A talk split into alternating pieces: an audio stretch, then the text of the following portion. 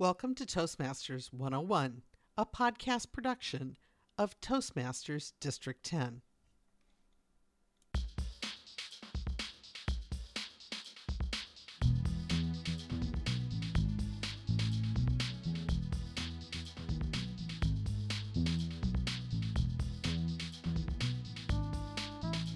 If you think of a speech like a painting, the message is the overall picture.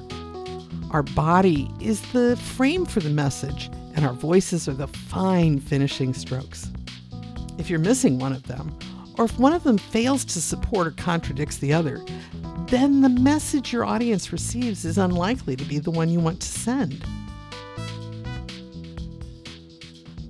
Welcome to Toastmasters 101, a podcast production of Toastmasters District 10 with your host, Kim Krajci. If you're new to Toastmasters or just curious, this podcast is for you. We examine the Toastmasters education program and add just a few bits of extra information to help you face your fears and step up to the stage with confidence. When you're ready to discover the voice inside you and the leader you can become, Toastmasters will be there. Let's start at the beginning with Toastmasters 101. Think about the Mona Lisa for a minute. Within his medium, Leonardo da Vinci managed to create an image that has captured the imagination of people for centuries. Everyone knows her face, but who knows what's in the background of the picture? Of course, someone knows. There's always someone who knows. When you look at the background of the Mona Lisa, is it a very colorful picture? Not so much. Maybe it's age. Maybe it was da Vinci's intention. Our vocal variety is a medium just like da Vinci's palette. We have some variations of color we can add to our speeches. Commonly, we talk about three sets of opposites: fast and slow, high and low, loud and soft. The Competent Communicator manual talks about these and about pauses, a highly underutilized way to accent a point. Each of these values and pauses is used to convey emotion. Like body language, our vocal variety says as much or more than our words. Is Mona Lisa smiling? I read that some art scientists have identified the trick of painting that da Vinci used to create her face. It's a layering technique using very fine brush strokes and light shades of paint called sfumato. Depending on where you stand, Lisa may be smiling or not. Our voices are layers in our speaking. If you think of a speech like a painting, the message is the overall picture. Our body is the frame for the message, and our voices are the fine finishing strokes. If you're missing one of them, or if one of them fails to support or contradicts the other, then the message your audience receives is unlikely to be the one you want to send. When considering the layers you want to present to your audience, it's all too easy to assume that your audience is just like you. Maybe you just want the facts and nothing but the facts. This may lead you into a monotone presentation. This is less than ideal. It's boring.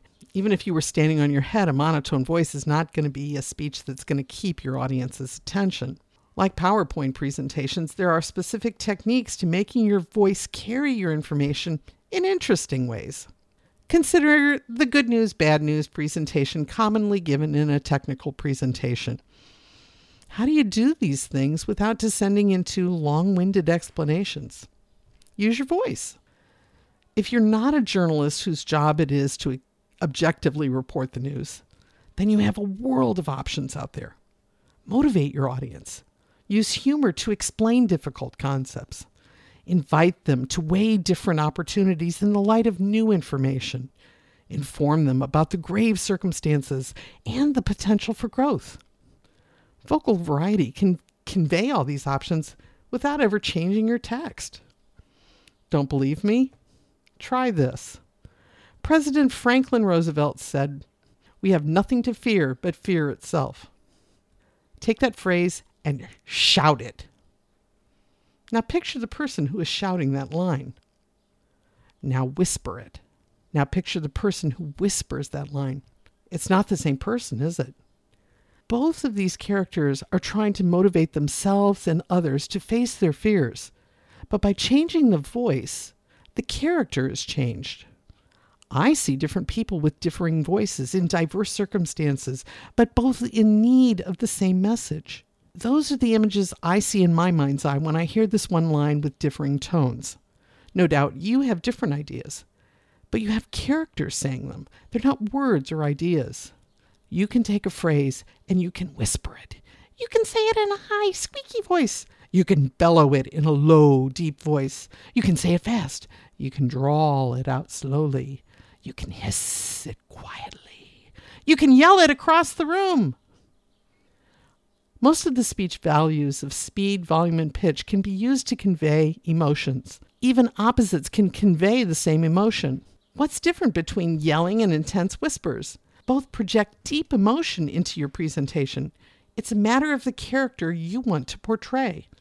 The same phrase in a teen's voice may be yelling, "I told you so," to the taut, harsh voice of an old woman saying, "I told you so." Both bring out anger and some self-righteousness, but they're opposite values.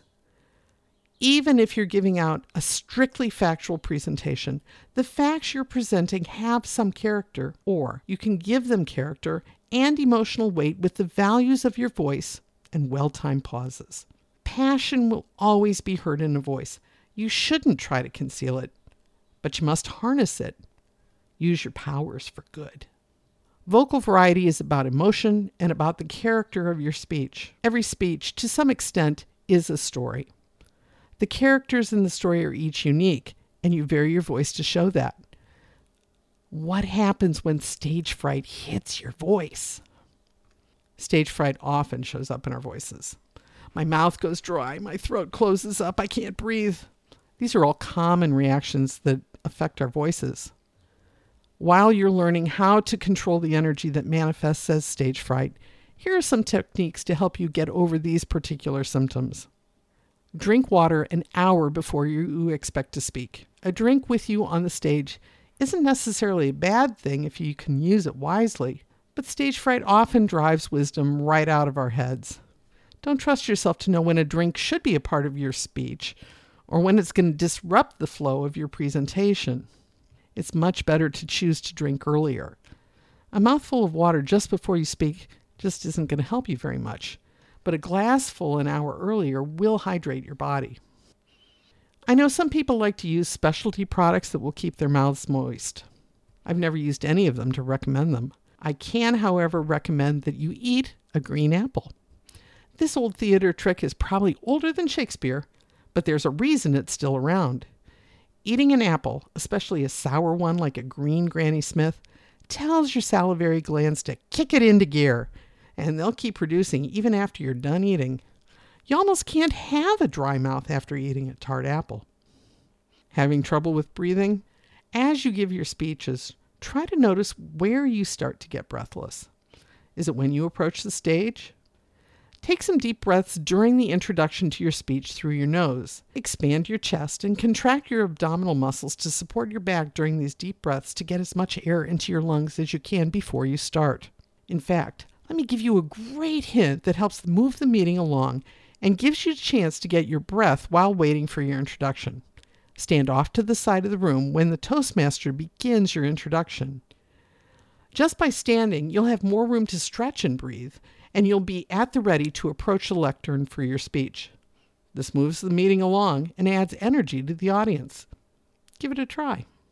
Are you having trouble during your speech? If you write out your speech, put a note, "Breathe here," to encourage yourself to stop. The pause to breathe is calming. Your audience will go right along with you. What do you think? Is Mona Lisa smiling? Don't leave your audience wondering what emotional state you wish to present. Make your voice do the work. That emotion, conveyed to the audience, has the power to encourage your listeners to want to do what you want them to do.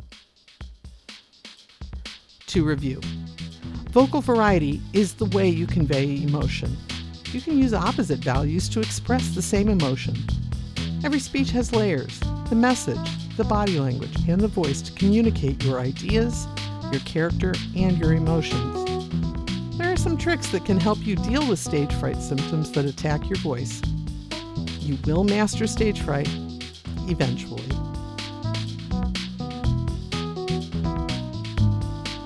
We've covered most of the Competent Communicator projects in this podcast so far, but maybe you're thinking you can do better with those skills in an upcoming speech. Review your work with your mentor and ask for specific points that you can be working on. That actually is the point of the grammarian and timer rules in the meetings. When you start to notice other people's bad filler words or when they go over time, you correct yourself at the same time. Learning to give up filler words isn't hard. It just requires your attention. In our next podcast, we'll be talking conspiracies. You won't believe what I've got to tell you! Meeting adjourned.